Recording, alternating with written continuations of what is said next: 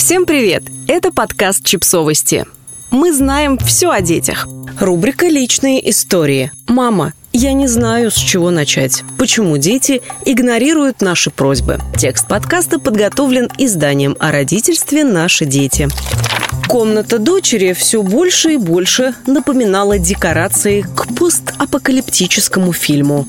Какие-то огрызки и обрезки, куча вещей на полу, полусорванный плакат на стене.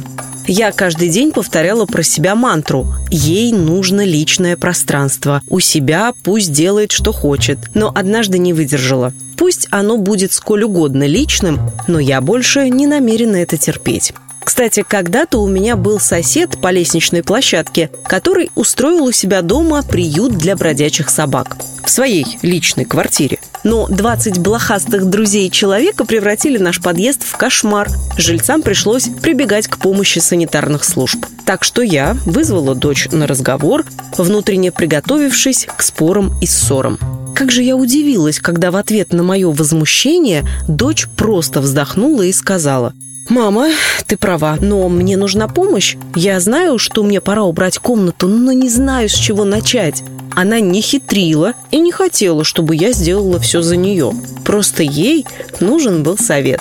Дети пугаются больших вещей, как, впрочем, и взрослые. «Убери в комнате» звучит страшно. Ты видишь залежи книг, грязной одежды, каких-то мелочей и просто не знаешь, как ко всему этому подступиться. С вами такого не бывало? Что проще сделать? Обычную еженедельную уборку или грандиозную генеральную? А ведь часто в конечном итоге одно переходит в другое. Ты начинаешь вытирать пыль, думаешь, что неплохо бы разобрать вон ту полку, заодно решаешь постирать чехлы для диванных подушек. И вот уже день прошел, а дома чистота. Но если подумать обо всей этой куче дел заранее, она покажется просто неподъемной. У детей все так же. Поэтому вместо того, чтобы отправлять их делать уборку, можно предложить им что-то более конкретное. Убери книги на место.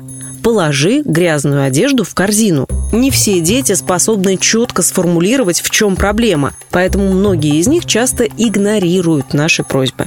На самом же деле проблема проста. Они просто не знают, как подступиться и занимаются тем же, чем взрослые в подобной ситуации. Прокрастинируют. Конечно, у этой ситуации может быть огромное количество сценариев развития, и причины для того, чтобы не убирать, могут быть любые. Но если ребенок, казалось бы, совершенно беспричинно игнорирует ваши длительные просьбы, стоит задуматься. Возможно, ему нужна небольшая помощь. Подписывайтесь на подкаст, ставьте лайки и оставляйте комментарии. Ссылки на источники в описании к подкасту. До встречи!